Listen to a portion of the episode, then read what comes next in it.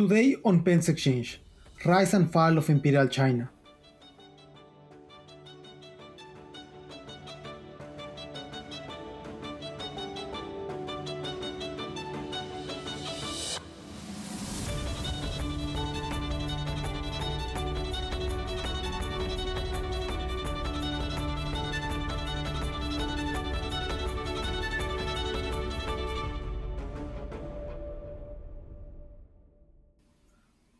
To Pence Exchange, the forum where we discuss everything related to the historical experience of markets and their philosophical foundations. Today we will be joined by Yuhua Wang. He's a professor of government at Harvard University. He received his bachelor's degree from Peking University and his PhD in political science from the University of Michigan. He's the author of Tying the Autocrat's Hands The Rise of the Rule of Law in China, and of the book that will be discussed today, The Rise and Fall of Imperial China recently published by Princeton University Press. Welcome, Yuhua. Thank you so much, Fernando. It's my pleasure to be here. Up until the 18th century, China was the world's hegemon. How did it get there in the first place? And why did the empire collapse abruptly in the 20th century? Today, Yuhua Wang will talk to us about his most recent book, where he argues the Chinese state experienced a gradual decline in state capacity caused by a sovereign's dilemma, where cohesive elites strengthened the state but also weaken the position of the emperor. Yuhua, you introduce the book by pointing out that not all of the world follows Europe's state development patterns. So let's start with that. What makes China's state development different and perhaps unique?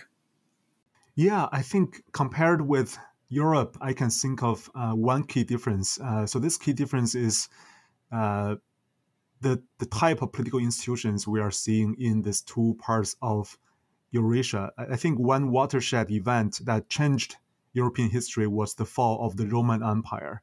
Uh, after the fall of the Roman Empire, Europe became fragmented. Um, also, with a brief history under unification under the Carolingian Empire, but pr- pretty much Europe stayed fragmented for you know decades, uh, you know for hundreds of years. And then I think uh, one of the consequences of being politically fragmented is that uh, uh, there were a large number of small kingdoms in Europe uh, since, for example, the 10th century, 11th century, and then they started to compete with each other. And then the competition and also the war among the smaller kingdoms incentivized the European kings and queens uh, to bargain with the local elites, whose revenue the kings and queens wanted. And then so therefore the competition in Europe and also the wars in Europe contributed to the rise of representative institutions in Europe. For example, parliament emerged in most of the Western European countries in 12th century, 13th century. And then um, the representative institutions uh, were able to lead to two outcomes that I think are very desirable in Europe. One, uh, on the one hand, um, the representative institutions were able to check the power of the European rulers. Therefore, to make it credible, for example, for the European rulers to tax the local elites, and therefore we see the rise of taxation in Europe over time, right? So state capacity gradually increased over time because the representative institutions were able to check the power of the rulers. Um, and second of all, the representative the representative institutions also um, enabled the elites in Europe to bargain with the kings and queens rather than to kill them. So therefore, uh, the European rulers were able to stay in power as long as possible because the local elites didn't have to kill the kings and queens to get what we wanted. And then therefore, you know, gradually, you know, uh, after hundreds of years, we see two outcomes in Europe. Uh, one is the European rulers were able to stay in power as long as possible. Uh, you know, uh, there was some studies that show that, for example, in the 16th century, 17th century, on average, European kings and queens were able to stay in power for about 20 years, and that that's a very long time. Also, gradually, European countries were able to collect a lot of tax revenues, so state capacity also gradually increased. Um, that's not the case in China. So, as I show in the Chinese case in the book, because China was able to stay unified for most part of its history, uh, collecting revenue and also staying in power uh, for the ruler were often two contradictory goals for the Chinese emperors. That is, in the Chinese past, the Chinese emperors were either uh, able to collect revenue or to stay in power as long as they wanted, but they couldn't do both at the same time. The book's argument is theoretically supported by a rendition of three ideal archetypes by which the ruler, the elites, and society interact through specific networks of what you call social terrain. Could you briefly summarize what those are? Right, exactly. So the the reason why the Chinese emperors were not able to achieve two goals at the same time, you know, to uh, maximize the personal power of the emperors, but also to increase the capacity at the same time, is because China didn't have those representative institutions, and then therefore to achieve either one of those goals, what the Chinese emperors need to do is to rely on the elites, and then to and then without the representative institutions, I think the social structure of the elites became more important. The argument in the book is the following that is, I argue that um, there are three ideal types of elite social structure that can condition the two variables I'm looking at. One is how much, uh, um, how many years the Chinese emperors were able to stay in power, and also, secondly, uh, the state capacity of the Chinese imperial state. And then the argument is that um, uh, there are three ideal types of elite social structures. The first one is what I call a star network. The second one is what I call a bow tie network. The third one is what I call a ring network. And then in the star network, um, you have central elites, you know, people who work in the central government who are connected with each other through social ties. So in the book, I focus on intermarriages. So the um, the star network, for example, the central elites who work in the central government are connected with each other through intermarriages. But also at the same time, it's a star network also because the center also through social networks connected local social groups in different geographic locations in China. So, um, for example, you know the uh, politicians who work in the central government through intermarriages were able to connect local social groups in different corners of the empire. So that looks like a star network. And then the bow tie network uh, is that uh, the central elites are not connected through social ties. So, you know, the sons and daughters of the central politicians are not intermarried with each other. So the, there's no ties between the central elites. But at the same time, each of the central elites is connected with local social groups uh, concentrated in one geographic location. So, for example, you know, maybe one of the central elites is connected with local social groups in the West only, and then one central politician is connected with local social groups in the East only. So and, and then it shows like a bow tie network. In the ring network, that's the extreme. Uh, that is, um, the central elites are not connected with each other, but also the central elites are not connected with any of the local social groups. So it looks like a ring. And then I argue that uh, uh, China's imperial history can be divided into three periods where for example from the um, first dynasty the qin dynasty to the tang dynasty which collapsed in the 9th century uh, in the first 1000 years of imperial china I argue that uh, the elite social structure can be best characterized as a star network. And then therefore we should expect to see um, very strong state capacity because in the state um, in the star network the elites are connected with each other, they can make a credible commitment to each other to build a strong state. But also, since their family interests are scattered in every corner of the empire, they also have an interest in paying taxes to the central state, to rely on the central state to protect their family interests, which are scattered everywhere in the country. Uh, and then there was a transition in the 10th century, and that's how China transitioned to a bow tie network. So from the Song dynasty which started in the 10th century, and then uh, to the mid Qing dynasty, to the um, mid 19th century. So in those hundreds of years, I argue that the Chinese elites can be best characterized as a bow tie network, where uh, all the central elites uh, uh are not connected with each other, but also they are uh, locally concentrated. Their social relations are locally concentrated. For example, their all their marriages are located in one location. And then in that case, uh, I argue that um, it's great news for the Chinese rulers because uh, now the central elites are not connected; they are disconnected. Therefore, the the, the Chinese emperors could uh, divide and conquer the central elites and play factions against each other, and then uh, use that opportunity. The Chinese emperors could consolidate their own personal monarchical power. But at the same time, the bow tie network was bad news for the Chinese state because all the central elites are locally concentrated. They only care about their own families, their own localities. When they even they work in the central government, their attention was to divert central resources to their own localities. They are not interested in building a strong central state. So uh, in those hundreds of years, from the Song Dynasty to the Ming uh, to the mid Qing Dynasty, the Chinese state gradually declined. And then the last part of Chinese history, uh, from the mid Qing Dynasty to the late Qing Dynasty, from the mid 19th century to the early 20th century, was best characterized as a ring network where the central elites were autonomous from the local social groups. They're no longer connected with local social groups, and the local society became independent of the central state. And then gradually, they became independent. And then at the end of imperial China, they started to have, for example, local families started to have local militia, private militia, and they started to rebel against the imperial state. And then that's the reason for the fall of imperial China. Great. So you have summarized the book for us. but the core argument relies basically in this relationship between the ruler and the elite, in what you call the sovereign's dilemma, which basically suggests that the state power hinges on a delicate balance between the elites and the ruler. So could you talk to us more in detail about what does the sovereign's dilemma entail? Yes, right. So the overall argument I put forward in the book is the so-called sovereign dilemma, sovereign's dilemma. And then the idea of the sovereign's dilemma is that I argue Chinese emperors face the trade-off that uh, the Chinese rulers were trying to achieve two goals, right? Uh, the first goal is to maximize their own personal power. They want to stay in power as long as possible. They want to have as much power as possible over the elites. The second goal is to have a strong state, right? All, all rulers want to have a strong state.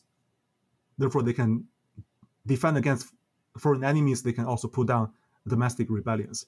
But the sovereign's dilemma is that the Chinese emperors were not able to achieve both goals at the same time because the social structure that is required for strengthening the state is also the social structure that will strengthen the emperor's power, right? Uh, so, for example, when uh, the Chinese emperors were facing a star network where the central elites were connected with each other, they were also, you know, um, connected with lo- local social groups in different places in China um, that star network was threatening the power of the Chinese emperors because the elites were able to take collective action uh, against the Chinese rulers when they wanted to do. Uh, but that star network was uh, uh, conducive to building a strong state because of the collective action among the central elites, right? And then, uh, so when you have a star network, uh, you have strong state, but when, but then you have a very, very weak ruler and then uh, transitioning to a bowtie network. The bowtie network is great news for the uh, the emperors because the emperors were able to divide and conquer and then strengthen their own power. But then the bowtie network is bad news for the state because the central elites do not trust each other. They cannot coordinate in making policies to strengthen the central state. So therefore, uh, no matter whether China was in you know under a star network or bowtie network or ring network, you know, the ring network is the worst case where the central elites are not interested in building a strong state, and then the local social groups are independent from the state. So therefore, uh, no matter whether the Chinese state is under uh, star network or bowtie network or ring network, the Chinese emperors were not able to achieve uh, both goals at the same time. And then the difference, I guess, between China and Europe is uh, exactly because China didn't have the representative institutions that Europe had, right? And uh, because of the absence of parliament in imperial China, the Chinese emperors were not able to regulate ruler elite relations using formal institutions. And then they have to rely on informal institutions, for example, elite social networks, intermarriages, so on and so forth. And then, um, in contrast, in Europe, because of the rise of parliament uh, in Western European countries, uh, the European rulers were able to manage elite ruler relationship in the formal institutions. Therefore, they were able to achieve both goals gradually at the same time. What I find fascinating about your work is that basically instead of fixating on stagnation, which will explain why some states are weak today, or on how states became strong, you really focus on the decline of state power through time. And your historical narratives goes basically for almost two millennia. But before we go into that, I would like to ask what happened previously. How did China get to have a star network in the very first place with the Tang Dynasty, as you argue? Yeah, uh, so China became unified very early on. Um, the Qin dynasty, which is the first dynasty of imperial China, was formed around 2,000 years ago um, because of war. Actually, there there's a very famous book by Victoria Hui at the University of Notre Dame, which argued that uh, the wars in the warring states period um, contributed to the formation of a unified central state in the Qin dynasty. So, so that part of Chinese history was very similar to European history, as argued by Charles Tilly. And then after the formation of the centralized state, um, gradually uh, there is a new class of elites that emerged in about two century, third century. That's during the Han Dynasty, because the Han emperors uh, recruited the local educated elites into the bureaucracy. And then uh, that policy encouraged the formation of a new class of elites gradually in the third century, fourth century, that is the local land owning elites. Because of their economic advantage, they were able to invest in their sons and grandsons' education. So their sons and grandsons were able to enter the government to become bureaucrats.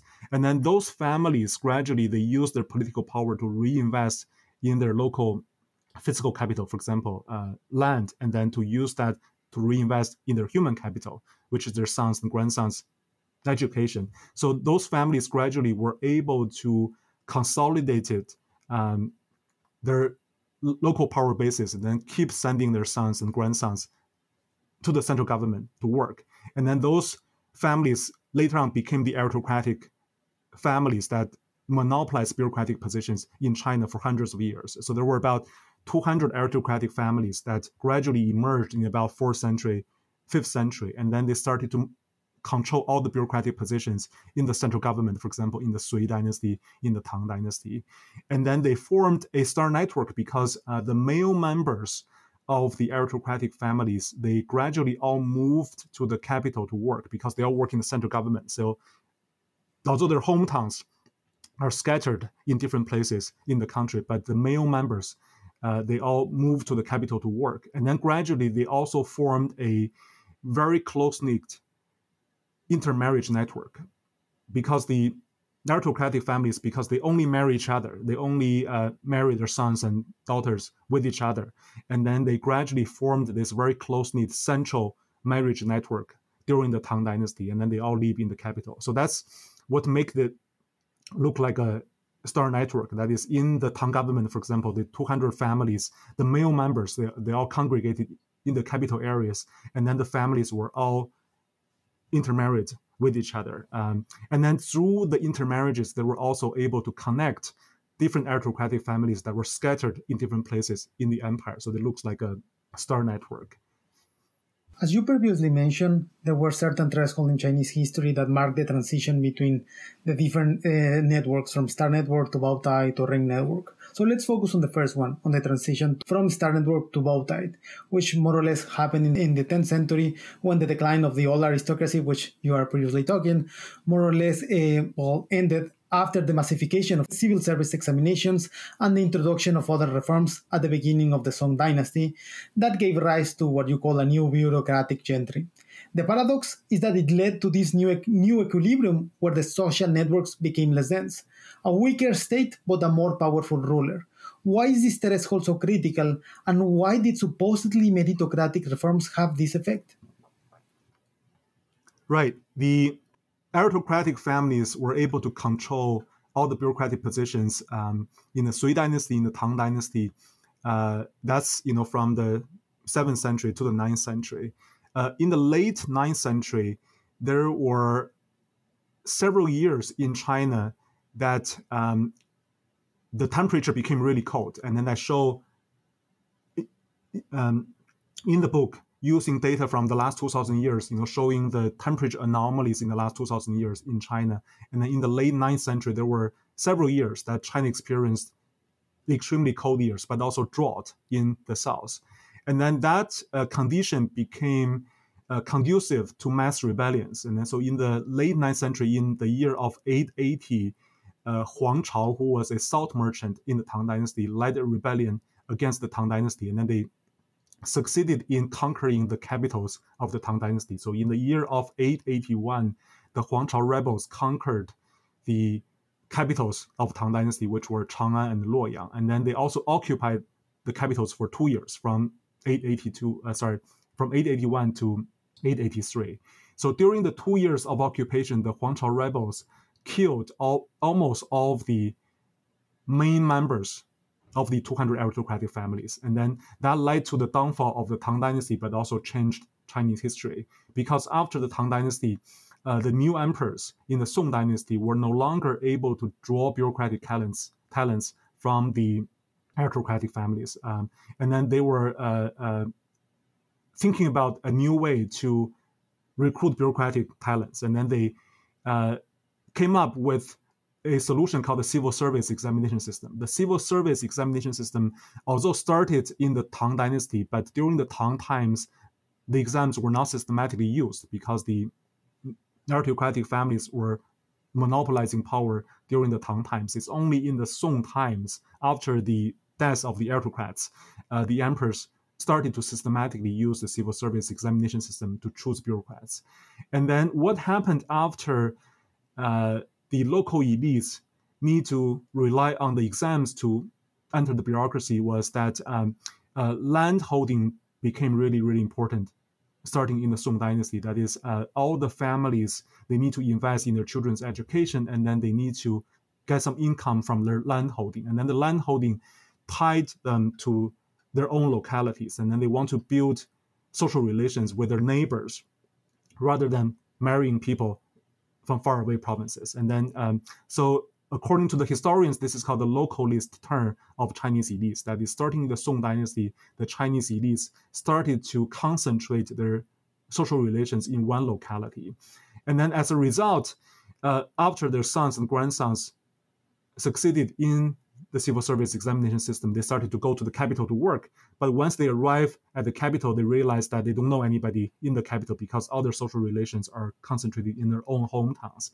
So therefore, that fragmented the social network of the central elites in the capitals. So I show in the book, for example, using network analysis, uh, when we look at the marriage networks of the central elites in the Song dynasty, they became much, much more fragmented compared with the Tang networks. And then that's because um, all their social relations are locally concentrated.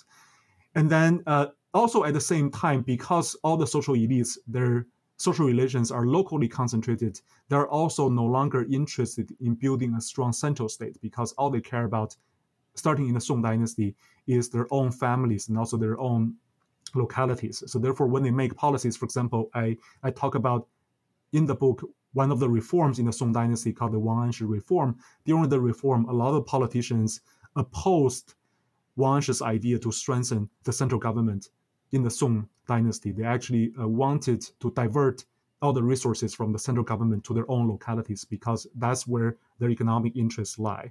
And then um, that's the case for the uh, whole late imperial China from the Song dynasty actually to the Qing dynasty. That is, the central politicians primarily were interested in gaining local autonomy and then uh, benefiting their own localities rather than strengthening the central government. And then, um, so that has two consequences. One is because the central elites are fragmented, the emperors were able to play factions against each other, and then that that's why we see starting in the Song dynasty, we see the start of a an absolute monarchy. That is, the Chinese emperors were able to strengthen their powers starting in the Song dynasty because of the fragmentation of the central elites. And at the same time, secondly, because of the localization of the social relations of the central elites, um, the Chinese state capacity started to decline because the central elites were no longer interested in making policies to strengthen the central government. As per what we previously discussed about the uniqueness of China, of being one polity for almost two millennia, I can understand why that will occur in settings of high network density where central and local elites are all interlinked. But why would that happen in other cases? Why dispersed elites in China chose to remain part of the same polity rather than break up and create their own states, such as what happened immediately after the collapse of the Han Dynasty early on? Yeah, that's a great question. I, I think um, there are some studies that show um, that geography is very important in determining the political geography of countries. For example, there's one paper that shows that um, in Europe there are those barriers, you know, mountains and rivers that actually separate the kingdoms from each other. So it's actually difficult for those kingdoms to be unified because of the geographic barriers. But in China, you know, China also has a lot of mountains and, uh, and rivers, but there's one core northern plain, for example, you know, along the Yellow River and then between the Yellow River and then the Yangtze River, there's this one core agricultural plain which has very high agricultural productivity. So, so that geography, I think, made it easy for China to be unified. Uh, so that's the geographic argument. But in my book, I argue that uh, the civil service examination system also played a role, because when we look at um, the Chinese history before China started to have the examination system, and then after they have the um, examination system, China was very different. So before the Song Dynasty, China was actually as fragmented as Europe. Although, as you said, you know the the, the Han Dynasty, the Tang Dynasty were were unified, but actually there were quite a few periods in Chinese history before the 10th century um, that China was actually fragmented. You know, uh, one very recent example was after the fall of the Tang Dynasty. There was the uh, um, so-called five dynasties period. That's actually a period where China was fragmented. So China was actually very fragmented uh, in the first half of the, this imperial history. That is from the Qin dynasty to the Tang dynasty. Is actually the second half of imperial China, from the Song dynasty to the Qing dynasty, that China was pretty much unified. You know, there were four unified dynasties that document uh, that that dominated the second part of imperial China, the Song dynasty, the Yuan dynasty, the Ming dynasty, and the Qing dynasty.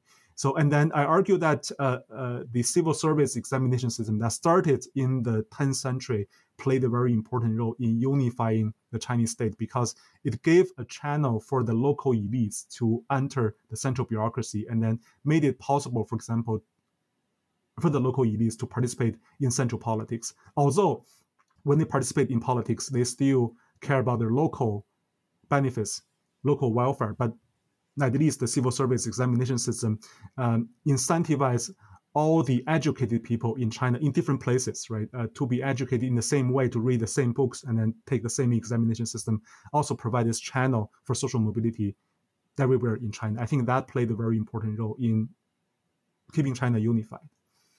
A related question is how do periphery elites, even former external elites, can become internal nodes of a pre existing social terrain? And perhaps even more importantly, how can they establish themselves as the central node of said social terrain, like the Mongolian and the Manchurian did with the Yuan and Qing dynasties?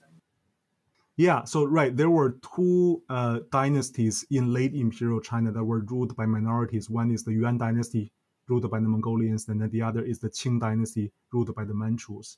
Uh, Yuan and Qing are quite different in the sense that I think Yuan, during the Yuan times, the, the Mongolian elites uh, didn't care so much about co-opting the Han majority, and then they didn't quite rely on the institutions they inherited from the previous dynasties, which is the civil service examination system. They actually, the, when the Mongolians came in, they actually abolished the civil service examination system for quite a few years. They later on re, reinstated the civil service examination system, but but that's too late, and then they fell very very quickly.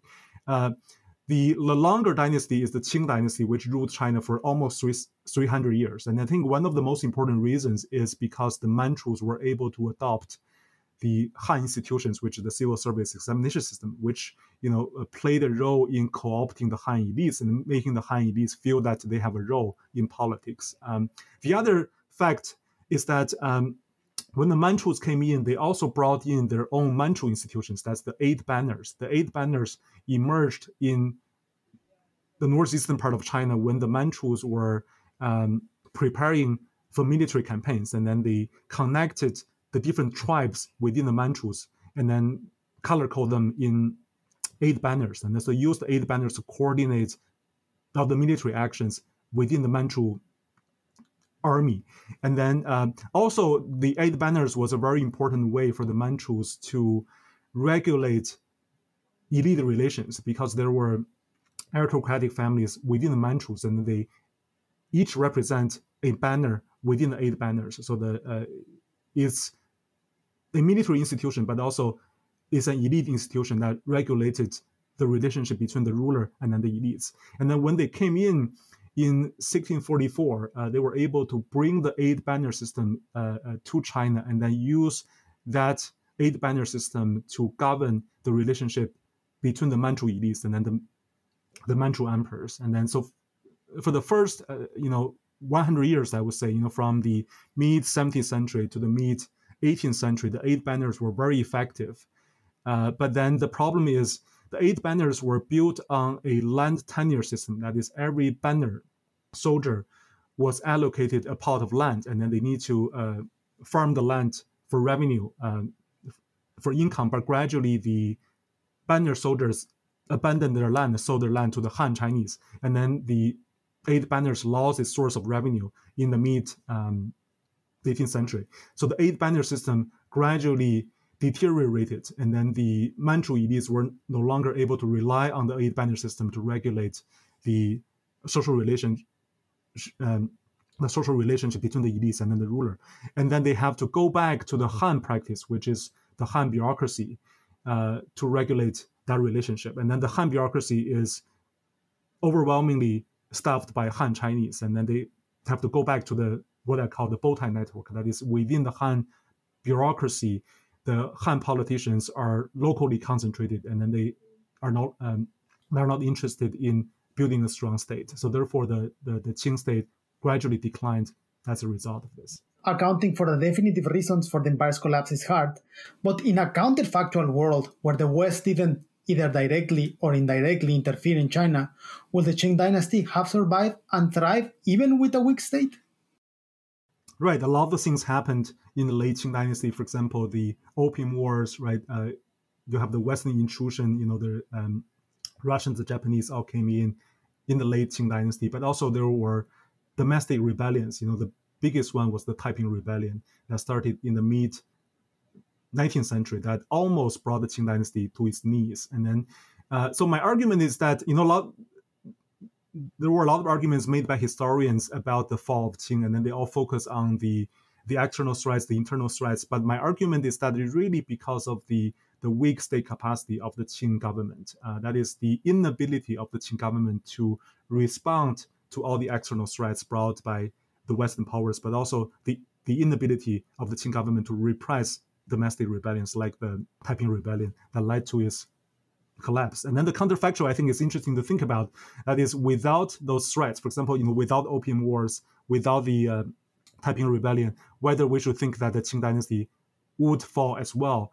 I would say that it probably would fall as well, but it just fell later, right? It doesn't. It probably didn't fall in the early 20th century. Probably fell in the mid 20th century, you know, after the invasion of the Japanese, for example, there will be you know civil wars. Uh, because at the end of the Qing dynasty, what happens was that the local families started to have some control over the means of violence. Right. This is the against. Uh, this is against Max Weber's idea of monopoly over violence. Right. And then the in in the late Qing dynasty, local elite families started to have private militias, and then they started to organize their own defense.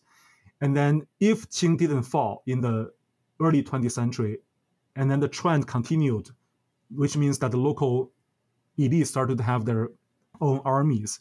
I would predict that you know that would lead to the fall of the Qing dynasty later on. For example, in the maybe in the 1920s, 1930s, as a result of local rebellions.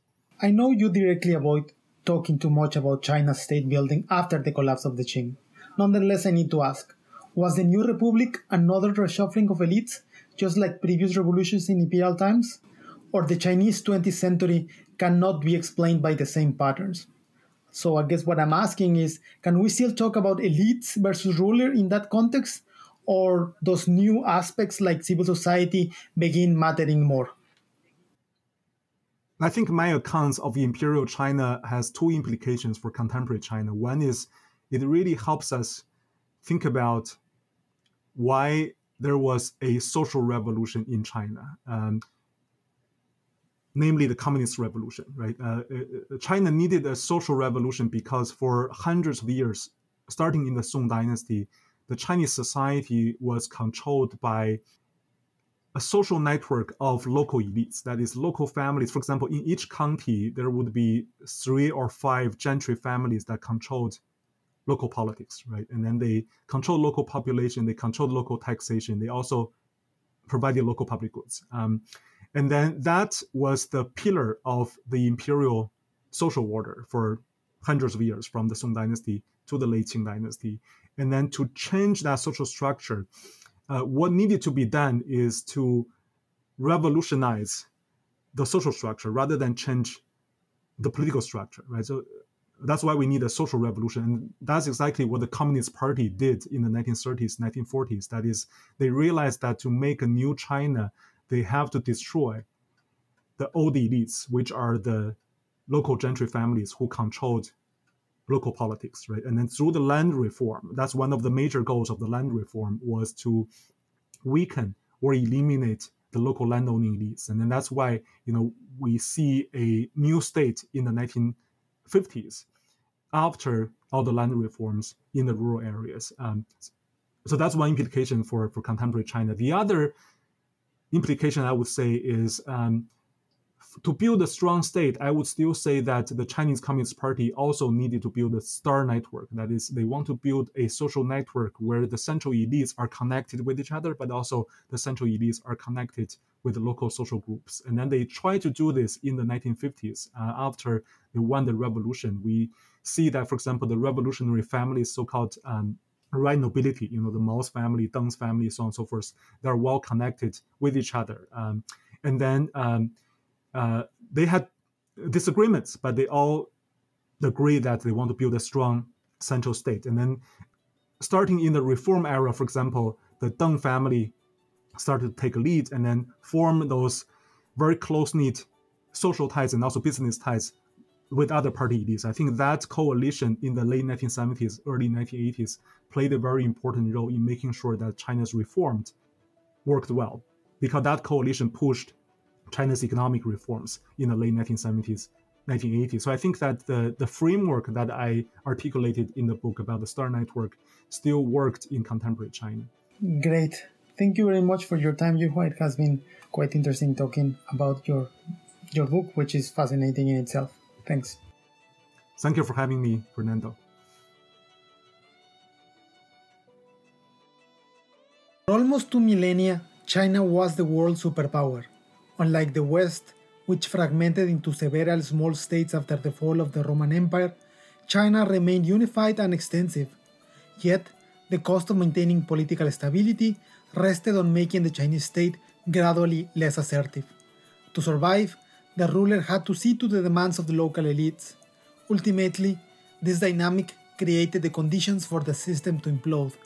The story of China helps us understand how misleading it is to focus on specific metrics of state power. A large and stable polity may still lack resilience.